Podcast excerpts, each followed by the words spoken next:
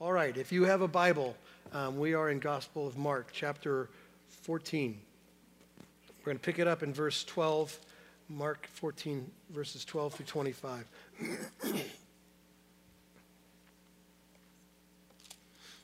Very familiar story about Passover and the very first Lord's Supper. So that's where we're at. Now, some of you don't know this about me, and that's on, I guess it's on purpose, but I'm, I play guitar and sing. Used to lead worship around here. They won't let me do it anymore. Um, no, it's okay. It's totally okay. It's all right. I'm stronger than that. Um, nevertheless, I still grab a guitar from time to time, time and, pluck away. And, and, there's guitars all over my house. Every room, there's at least one. And uh, the other day, I grabbed a guitar and I started playing an old, old song. Not a, not a church song, not a worship song, just an old, like, cowboy tune. I've been singing it for 40 years, okay? No, we're not singing. And I sing the song, and Ben walks by, my oldest son. He goes, We're going to sing that at your funeral. And uh, apart from being troubled that he's already planning my funeral, um, I understood what he was saying. This, this, song is a great way to describe you, because that's what you do at funerals. You kind of try to tell a story, get people closer to the essence of a, of a person. In a strange way, maybe, it maybe not so strange. The passage that we're looking at today um, is the story that Jesus is telling his disciples to remember him by. That, that's what he's doing. We're going to do this, and I want you to do this until I return in remembrance of me. now, to be honest, it's kind of shocking, uh, to be fair. It, it's one thing to, to ask someone to remember you, it's quite another to command your friends to remember you um, on a regular basis with you as the sole focus. But uh, that's precisely what Jesus commands his followers to do in, in this Lord's Supper. Okay, and that's the focus of our, our time together. And how Jesus does it is by a reinterpretation of the Passover. Very interesting. A meal, by the way, that already has like huge significant symbolism in it. Jesus takes it all, gathers it together, and points it at himself and says, Here's the, Here you go, church. This is what I'm here for. And so that's this section of scripture that we're in in Mark chapter 14. I, I want to do what we always do. Let's read it in, in total, and then I'll just pray and ask for the Holy Spirit to kind of help us really understand um, what he's saying. Verse 12. and on the first day of unleavened bread, when they sacrificed Passover lamb, his disciples said to him, Where will you have us go and prepare for you to eat the Passover? And he sent two of his disciples and said to them, Go into the city. A man carrying a jar of water will meet you. Follow him. And wherever he enters, say to the master of the house, The teacher says, Where is my guest room, where, where I may eat the Passover with my disciples? And he will show you a large upper room furnished and ready. There prepare for us. And the disciples set out and went to the city and found it just as he had told them, and they prepared the Passover. And when it was evening, he came with the twelve. And as they were reclining at table and eating, Jesus said, Truly I say to you, one of you will betray me one who is eating with me. They began with to be sorrowful and to say to him one after another, Is it, is it I? And he said to them, it is, it is one of the twelve, one who is dipping bread into the dish with me. For the Son of Man goes as it's written of him. But woe to the man by whom the Son of Man is betrayed. It would have been better for that man if he had not been born.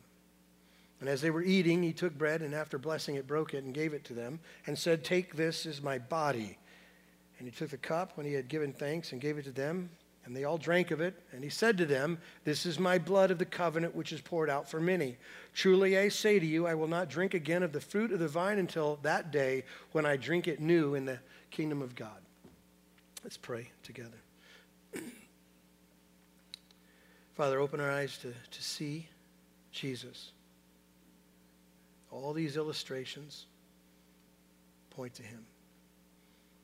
Help us see really um, the depths of his love for us. Help us see um, the inclinations of our heart without help. I pray, God, that like every Sunday, that when we leave here today, we will have made much of Jesus our Savior. And we pray this in his name. Amen. Well, if you've been around redemption for very long at all, you know that we talk about Jesus and his gospel all the time. I mean, that is what we do. And uh, I think that's the totality of Scripture, to be honest with you. God engaging with man through Jesus. And there's so many amazing facets to this gospel story. So many things that, you know, as hymn writers would say, if the earth was filled with paper and the oceans filled with ink, we would run out of ink telling the story of God's grace. Now, I would hope that to be true. I would hope that the church would understand so much, so much depth to the gospel that we'd run out of paper. Um, nevertheless, let me just point out some things that we have said that just continue to amaze us. Here's one that your sins can be so completely forgiven in Christ that God truly, truly remembers it no more. As far as the east is from the west, so far he's removed all those scars and all those charges from you. You've been totally transformed into a brand new creature. That's amazing, right? I talked to a woman in the first hour over here, and the first word she told me after the sermon was, What about guilt? Isn't that great about the gospel? Because God doesn't do guilt. Satan uses guilt. Satan wants to convince you that all these promises of God only, only last maybe a moment. But the gospel is eternal because our God is eternal and because our God's promise is forever, right? Amazing? Amen? Amen, church? Okay. Another thing that's amazing about the gospel to me is the total and absolute freedom, joy, and, and uh, peace that he provides and promises in the gospel. And, by the way, this freedom, joy, and peace is not connected to circumstances. This is a gospel peace and joy that can be in the midst of suffering, prison, shipwrecks, cancer, trouble, broken homes, divorce. This kind of freedom and, and joy shows up because of God's superabounding nature for his people, because the issue of the heart is what God solves. There's another aspect that's amazing to me, and that is that this God, this otherly God, this holy God, this always was and always will be all powerful, creating sustainer God, has given us Jesus so that we can call him daddy. Relationship. Like he would have every reason to go, just keep your distance, would you? But he works so hard to bring us close and call us children, a royal priesthood, a holy nation belonging to God. That's what Peter says in 1 Peter 2 9. Is that amazing? You just keep saying amen whenever this strikes you, okay? All right. But there's another thing that I think is interesting to me. It's, it's really powerful that this salvation of God isn't, isn't a possibility, it's a certainty. There are people out there who portray a gospel, and I suppose it's a little, it's a little tricky because there's parts of what we say that are even what they say but they present it in such a way that you're in charge of the gospel. Like it's up to you now. God is over here is this impotent, really nice and kind God, and He's provided a, a possibility. Here's the portal, but you got to figure it out and sort it out and make your way. But that's not the gospel. The gospel says the problem is so great and so big that God has to go and get you and drag you to Him. That's the gospel. And that tells you the story of the gospel. The first part that we don't like to look at, our problem is way, way worse than we ever feared. We are so twisted in our thinking because of sin, we wouldn't choose God unless He chose us. That's the reality of the gospel story. It's beautiful that our gospel that we own and that we love, these songs that we sing, are not a possibility. They're a certainty in Jesus. Amen? Isn't that what we learned in, in Mark uh, chapter 10 earlier in our study? In verse 45, the Son of God came. Here's why he came to give his life a ransom for many. An absolute certainty of why he came. In other words, to describe it this way, the Father ordained our salvation and the Son secured our salvation for those who believe. Make sense? So it is that intentionality and that sovereign plan that is demonstrated, in my opinion, in the way in which Jesus goes about telling the gospel story at the Passover feast with his disciples, okay?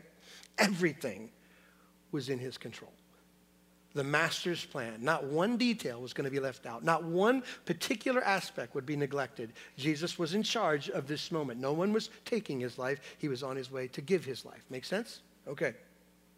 He, he had everything prepared. Jesus tells his disciples to go into Jerusalem and prepare a place for them. Um, by the way, in Jerusalem was the only place you could celebrate the Passover supper.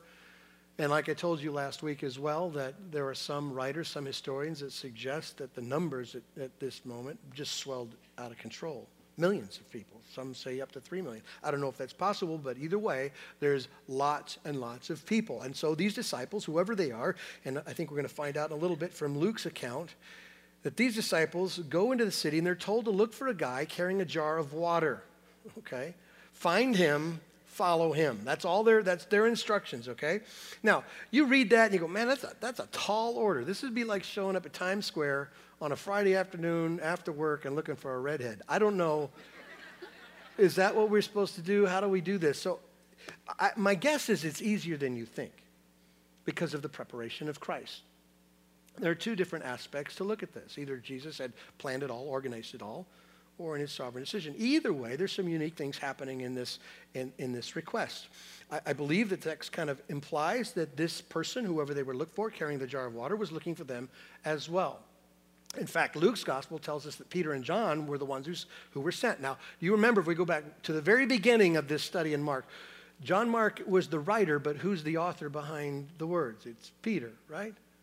And, and many people believe that the person carrying the water jar was, was John Mark, who Peter knew. So, how hard is it to find necessarily somebody you recognize? And maybe that's part of it. The other thing that I think makes it easier than it looks, and that is this that men didn't carry water. It was a woman's job. So for, for a man walking around with a water jar would be like a, I don't know, a guy in a skirt, I guess. You would notice that, maybe, all right?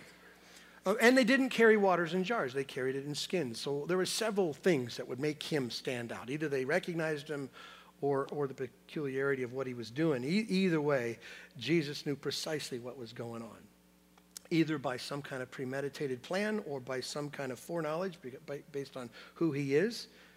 And that's how it went down. The disciples went and found it just as Jesus said. And, uh, and he tells them to find this room Find the master of the house and prepare for Passover. Now, if you were here last week, you heard us talk about the Passover, and I, am not going to go through an Exodus 12 rendition again. Uh, I'll briefly mention it and go on to some ceremony for, just because I, you need to see the stories and the illustrations in it. Exodus 12 tells the story of Israel in bondage in Egypt under Pharaoh. And they've been crying out for generation after generation for the Lord to deliver them from this slavery. And God heard their voice, called Moses to go to Pharaoh and say, Let my people go.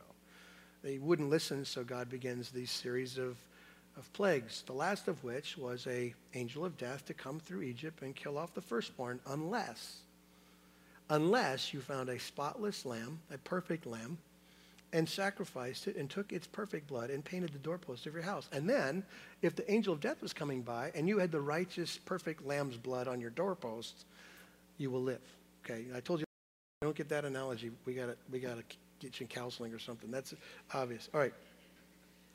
But in the celebration of the Passover, there is so many reminders and so many symbolisms that I think are worth just quickly mentioning. There is a, a season before the meal started that was about finding any kind of leaven, the investigation. You take a lamp and you light and look for this yeast or leaven in your house. And it was intended to remind the people of God of the, of the haste in which they left Egypt, right? There was no time to let dough rise. God's coming. He's delivering you. Go. And so they were reminded of that moment. I think the other reality of looking for leaven is leaven affects the whole lump of dough, doesn't it? And isn't that the reality of what sin does to the human heart? You can't manage sin. You can't control sin. Little bit affects the whole person, right? That's the devastating effects of sin. Adam and Eve chose to believe a lie, and we get this, okay? The devastating effects of sin. There's also the selection of and the uh, sacrificing of the lamb, which is important in its symbolism the worshipers were to find, like I said, this perfect, unblemished lamb, and they were to take it to the temple, and they would sacrifice it themselves in front of the, the priest. But the priest would line up between the altar with gold bowls and silver bowls, and the blood would drain into these bowls, and they would pass it down to the last priest would pour it on the altar. Obviously, the symbolism there is, is, is huge. But they would take the entrails and they would take some of the fat and they would burn that. And they would give the carcass back to the person who was supposed to go home and obviously not boil, but to, to roast this, this lamb, the pomegranate branch. The story of this perfect lamb is a, is a perfect reminder to Israel that how God protected them with this blood of the lamb. That's the story that they were remembering when they actually sacrificed and then ate this lamb. There was also the reminder with the bowl of salt water of the tears that they shed while they were in bondage in Egypt. All those years and years and years of crying out to the Lord. That's the reminder to them. The bitter herbs that they ate was a reminder of the bitterness of slavery. The paste that they would make out of this conglomeration of fruit would remind them of the, of the you know, the mud that they would make the, the bricks out of for Pharaoh and his, in his commands. There was also this periodic or, or stages of wine, cups of wine that they would drink periodically through the Passover meal. All of them were pointing to the promise and the love of God. When they would drink these cups, they would remind themselves God made a promise. God loves his people. God made a promise. God loves his people. Over and over again, they would, they would do these things. And Jesus was in control of all of this because he's going to snatch all of those illustrations for a time and a sequence called Egypt and Israel and turn it all towards himself. And he's, got, he's orchestrating it perfectly to make that point. Precisely what he wanted, when he wanted, how he wanted it to, to, to go. Partly because of Judas. Judas, as we've read, is in the background, planning and conniving a way to betray Jesus. So that explains why, in the precision of where to go and how to do it, he doesn't tell all the disciples. Possibly Judas would have taken that information and run off to those who would betray him or murder him and give that away. But he only tells Peter and John, and they go and find this locale to keep it secret so that this wonderful moment could be theirs. Jesus planned this wonderful, wonderful moment perfectly because he's making a point that he is. He is the true and better Passover lamb. You might think that this was just a date in time. I'm telling you, this is how man is restored to God. And so Jesus is making that point, and so he's in control of this, this moment perfectly. It's the last meal he'd ever eat on this earth before he is risen. Uh, the Passover feast is a graphic illustration of the centrality of Jesus. When he uses those terms, and we'll get back to it, that his body is broken and his blood is shed. Those two things key to our understanding of how someone is saved. Okay? And there's another reason why this thing is so important to Jesus, and it's because every devout Jew saw the Passover not only as God's faithful deliverance in the past, but they saw it as some promise in the future. Like there's a Messiah coming, He's going to deliver us. He's going to keep delivering on His promises. So every time they sat down and ate, it was telling all of that. And Jesus now is master of this moment, getting ready to teach really deep truths about who he is and why he came. That ultimately Jesus is the promise that you're looking for. Okay? That's what's wrapped up in this, in this moment. Nothing was up to chance. It was all in Jesus' control. There's a second thing I want you to notice. In verse 17, I think it goes to verse 21, and that is this betrayal. A weird phrase, a friend's betrayal. Doesn't even sound right to say it. And there are three aspects, I think, in this story that stuck out to me, sort of mind blowing. It is not only Judas, and I make a point about that in a second, but the disciples and, and Jesus as well. And I told you last week, I, it's hard for me to get my head around Judas. I mean, after all you saw, I mean, you saw the blind see and you saw the, the lame walk, and you saw the dead rise to life. You saw that stuff. You saw him preach sermons that had never been taught before. You saw how the wisest of the wise just tapped out when Jesus responded to their questions. You saw that he spoke as one with authority, as someone who actually is the author of the truth. You, you saw that, and yet here we are, turning your back on it. Now, I'm going to take a second and just describe to you the eating arrangements because you're going to see even more how sick this whole moment really is. According to John's gospel, the way this eating arrangement kind of turns out from left to right was Judas, Jesus, and John. John was called the disciple who loved Jesus, and on his left was Judas, okay?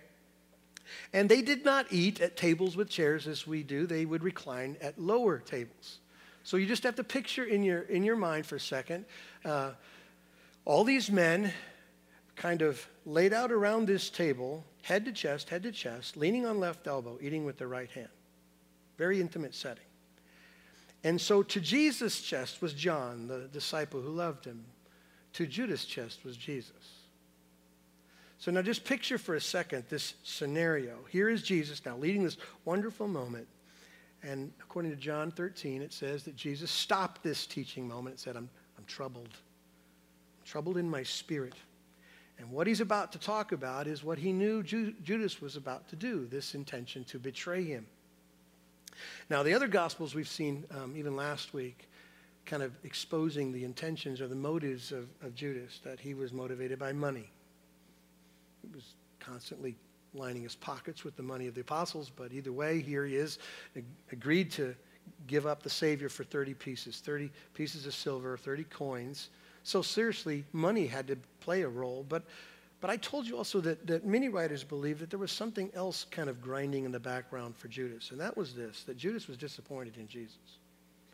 In Judas' mind, um, there's a possibility that this, this Jesus, as this compassionate, suffering servant come to give his life a ransom for many, was not the Messiah he signed up to follow.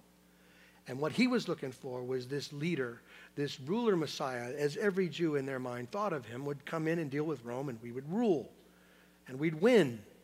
And there's a possibility that Judas, in his mind, thought, well, I'm not here for compassion and love and suffering.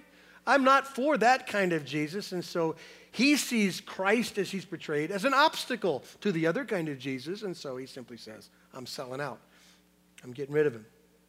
Now, when I was uh, writing these things down um, on Thursday, I felt some conviction in my own soul. So I'm just going to throw them out there and see if there's conviction for us or at least questions to answer. But here's, here's a couple thoughts that I had based on those particulars in this story. Proximity to Jesus secures you nothing. Now, this is the only place I can say this in church. Because someone once said, I don't know who it was, that church is the best place to hide from God. Because you can look good, you can perform, be religious, sing some songs, you open your Bible, you can be kind, you can give money. You can do so many things that would convince you and I that, hey, we're all on the same team. We all love Jesus. And the reality of it is, proximity does not secure you anything because Judas was closer than you could possibly fathom. He was up to his eyeballs in truth and miracles and wonder, the compassion of Christ. And yet, being close to Jesus doesn't secure his salvation. We know how it ends. He's possessed by Satan. He goes and kills himself. He's damned forever. It's worth at least, at least a little bit of assessment in your own heart. It doesn't pay you at all to fake it. If in your life you feel like you're pretending a relationship with Jesus that doesn't match salvation, then I implore you to run to Christ. Because just hanging around him doesn't save anybody. Does that make sense? There's another thing I think that stuck out to me, and that is this that you can't follow the Jesus of your preference. Can't. Maybe, maybe Judas followed him for a few years, thinking that he's going to pop up as the Messiah, the one I dreamed him to be.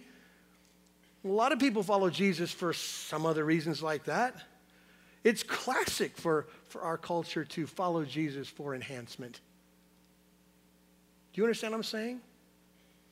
He didn't come to help maintain your control of your life or enhance the way you live your life. I get enhanced every time I sit down and watch HD football. That enhances me. I love that, okay? Jesus didn't come to add little pieces to your already established kingdom. That's not why he came. He did not come to answer a few questions you might have that you're confused about. He didn't come so that your marriage will be put back together or your kids would be Christian. He did not come so that you would have a bank account full of money or a business operation that was foolproof. That's not why he came. He came as the God, Savior, Sustainer of all things to redeem a people that were so blind and broken in their sin without hope would spend eternity separated from God under the weight of his wrath. That's why Jesus came. Period. Now, could he do other things? Certainly. But enhancing your life is not on his agenda. That's the reality of this thing. He came, real simple, he came for us to worship him, not the other way around. And the only way we're going to get that is we realize that we're the perpetrator of the evil and the sin, and we deserve all the weight and wrath of God, and I just want Jesus. Anything else? Suffering's okay, poverty's okay, giving of my life is okay, because I just want Him. He's the prize of this story. Let, let me add one more thought to this. When you heard me say that I have a hard time believing in Jesus uh, or Judas in what he did, I, I know that can sound judgmental. And if you're sensitive, you scroll back in your life and go, man, I just this week I did something stupid. Just this week I did a series of things I knew were wrong. I responded to people in sin. I decided to do something else. Isn't that sort of like betraying Jesus? I know so much and yet I don't live it. Isn't that sort of like it is? And, and I would tell you no, and let me describe the difference. Let me do it by defining sin. Here's what sin is for a believer it's pretty simple. Sin is simply for a brief time for you and I as a believer to buy into the deception that there's something more satisfying than Jesus. That's all sin is. Could last a minute, could last an hour, could last a day, could last a week, could last a month, whatever. But for a believer to buy in that there's something other than Jesus that can satisfy, okay? That's what Christians do, okay? What Judas did was calculate the worth of Christ and come to the conclusion he's not worth anything. 30 coins. That's what he's worth to me. Okay? It's totally different. You, you want to know what else kind of surprises me about this passage? It is in verse 19, it's the response of the disciples. And they begin to be sorrowful and say to him one after another, Is it, is it me? Is it I? I have to confess that my, I probably would have chosen the path of, um, you know, standing my ground and defiance. Um, denial would be a method I would use. But it looks to me here, by the sorrowful comment and saying to one another, that there is something significant going on here for, for all the disciples. All of them, including Judas, but there couldn't be a more contrasting um, group of people between the 11 and Judas. For the 11, their hearts are soft, according to this text. They're in sorrow, asking legitimate questions. I, I don't want to I don't want to turn on you, Jesus. Is it me? Am I the one that's going to quit? Am I going to walk away? Am I going to turn my back on this? Is it, is it me? I think there's a legitimate softness to their heart. There's nothing in their mind could hurt them more than to deny him, although we know just a few hours later they're all going to abandon him, right? But at least here they're being very sincere, saying, Jesus, I don't want it to be me. Is it me? It's interesting, right, right there at the same time, that Judas, according to Matthew's account, is trying to cover his tracks and says the same thing. Is it, is it me? Is it me? Of course it's you. He actually thought that he could possibly hide his deceit from Jesus. Like if I just ask the right questions or say the right things, he'll never spot my intentions. Now, I think there's a lesson in here for us too. A lesson from the disciples' response. So, so just listen to this. I, I don't believe true disciples of Christ put up fronts, pretend to be something they're not. Because true disciples of Christ know what we're capable of. Isn't that the essence of what it means to repent? Isn't that what it means to come to the end of yourself, to realize you would have hung him there, you would have killed him, you're the one, you're the liar? Now, let me describe it another way. True disciples of Christ walk in a humility, in a teachability, we're marked by those things. We, we deal with each other's sins with that in mind. We don't judge other people in, in the sense like we're not hard handed, like, how could you? That's not how we treat people. We're gentle in our responses, but because we know inside us we're capable of anything. It's like uh, John Bradford back in the 1500s. He was a English reformer, and he was watching a group of prisoners on their way to execution. And he said this line, I bet you even know it, even today. Apart from the grace of God, there go isn't that the reality of a disciple of Christ? Like, if it wasn't for his protection, if it wasn't for his wisdom or his provision or the gospel in my life, I could do anything. I could do anything. Now, I have to confess this. I've only learned this in my last 10 to 15 years of life. Because I used to think I could do, I could not do anything. And I've learned I'm capable. And I think the reality of these disciples being soft in that moment, going, Jesus is me, I don't want to be that guy, I don't want to be that guy, is a, is a way in which the church should respond in our understanding and awareness of our own sinful tendencies. There's another thing I want you to see that blows me away in the story, and that is that, that Jesus' love is unbelievable here. At this very moment, Jesus is still reaching out to Judas. Now, what you don't see in the sequence of time, at least Mark's account, if you would just put a line at verse 17, you could go all the way to John's account of this gospel. And inserted right there after verse 17 is where Jesus dons a slave apron and kneels down and washes the disciples' feet. And do you remember what he said in the midst of washing feet? He said, You're clean, but one of you's not. Do you remember that? talk about another shot at trying to woo someone and their conscience. If, if in the background Judas is planning all this evil and Jesus is demonstrating true love and affection and he says, hey, somebody is still unclean, it's almost as if Jesus is saying to Judas at that moment, man, think about what you're doing. You can be made clean. It was an appeal to his conscience, I believe. There, there's another aspect here um, of Jesus, Jesus' demonstration of love, and it's not in our particular narrative, but is in John's narrative in chapter 13 of John. Jesus brings up and mentions an obscure passage in Psalm 41 that Mark doesn't record for us here, but that John does. If you're familiar with, with uh, Psalm 41, Psalm 41 is David's kind of lament about being betrayed. It goes back to a story in 2 Samuel, I think, chapter 15. David's son, Absalom, decided that he wanted the throne. And so he was coming after his dad. And what he did was trying to con all of David's counsel to turn against David. One of those guys was Ahithophel. Ahithophel was David's number one counselor that Absalom convinced to go against his father. Well, in that story in chapter 15, once Ahithophel figured out that he had made the wrong call, he went outside of town and hung himself. Right before Judas makes the same mistake, Jesus brings up a passage. Who knows that Judas might have gone, I know that passage. I know what that's about. Possibly telling Judas to think about your actions. Think about what you're doing. Look how it ended for him. You don't want it to end for you that way. I think, and I already mentioned it, I think the seating arrangement is a wonderful way to, again, express the love of Christ here. Judas had this honored seat. If there was any way, any possible, convenient, yet private way to repent, the way it was laid out was perfect. If, if Jesus' head was right next to Judas' heart, if Judas at all listened to the conviction he could have just leaned down to Jesus. Man, I'm sorry. Nobody would have heard it. Keep it small. It was kind of the safest place for you to come to your senses. You don't have to be transparent to everybody. Just tell Jesus. And yet he didn't turn. I think even the depiction of dipping bread in the same dish, obviously in that culture, it was uh, more than just eating. It was a gesture of friendship. And it's almost as if Jesus was saying, at the same time Judas and him are dipping in the dish, it was like Jesus saying, listen, I'm still calling you to friendship. I'm calling you back to, to forgiveness. Just, just take it, Judas. Just take it. One more shot.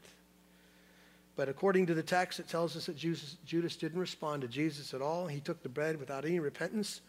And John tells us that immediately he went out and Satan possessed him. And he followed through, realized what he's done, and he hung himself. Jesus' response to Judas was, Get it done. Whatever you got to do, do it quickly. You've crossed the line, it's, it's over. And immediately after that, Jesus turns his attention to what we would call the Lord's Supper. In verses 22 through 25, um, what he says.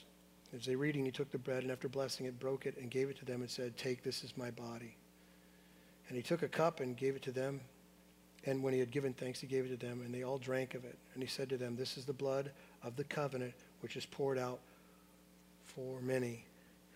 You got to believe um, by this time in the Passover meal, every disciple there knew something was up. This was not a Passover meal. This was not like every other meal that you have seen before. This was much more than an animal sacrifice. This was m- something much more than the story of Israel's exodus um, out of Egypt. Jesus is beginning to tell them about a new and better exodus that he's for mankind the exodus from sin and the slavery to sin. Not slavery to Pharaoh, but slavery to sin. And Jesus does it with two phrases that we're so familiar with. First one is this bread represents my body.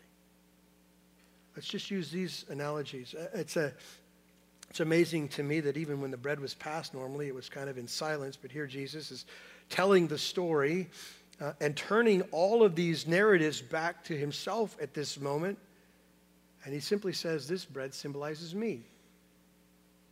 This symbolizes me. I know, I know in the past it has meant to you this urgency of Egypt and God's delivery out of Egypt and slavery. I'm telling you now, I am the one to deliver you from a different kind of slavery. That's why he is the bread. This is about him.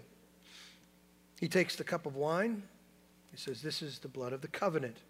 Again, Jesus is redirecting this, this Old Testament narrative and painting it about himself. And he says, This is the new covenant. The old covenant, it's over. The old covenant of law, the do or die covenant, the performance covenant that no one could ever meet, that no one could ever achieve, that old covenant is it's over. There's a new covenant. It's a covenant of provision. It's a covenant of grace. It's a covering. It's a righteousness applied to you that you didn't earn and you can't keep. This is the new covenant, and it comes through his blood. That's what he says. Not to come to God by, based on works or effort, but through faith and, and nothing else. There is, there is a, a charge that some could say about us taking communion every week that if you do it, people are just going to be routine with it. They're going to forget about its importance or its weight. And I hope that's not true, but if it might be partially true, let me remind you again of why we eat together. Because every time we take the cup and every time we take the bread, we are saying yes and amen to everything Jesus has done for us. That's what we do when we eat.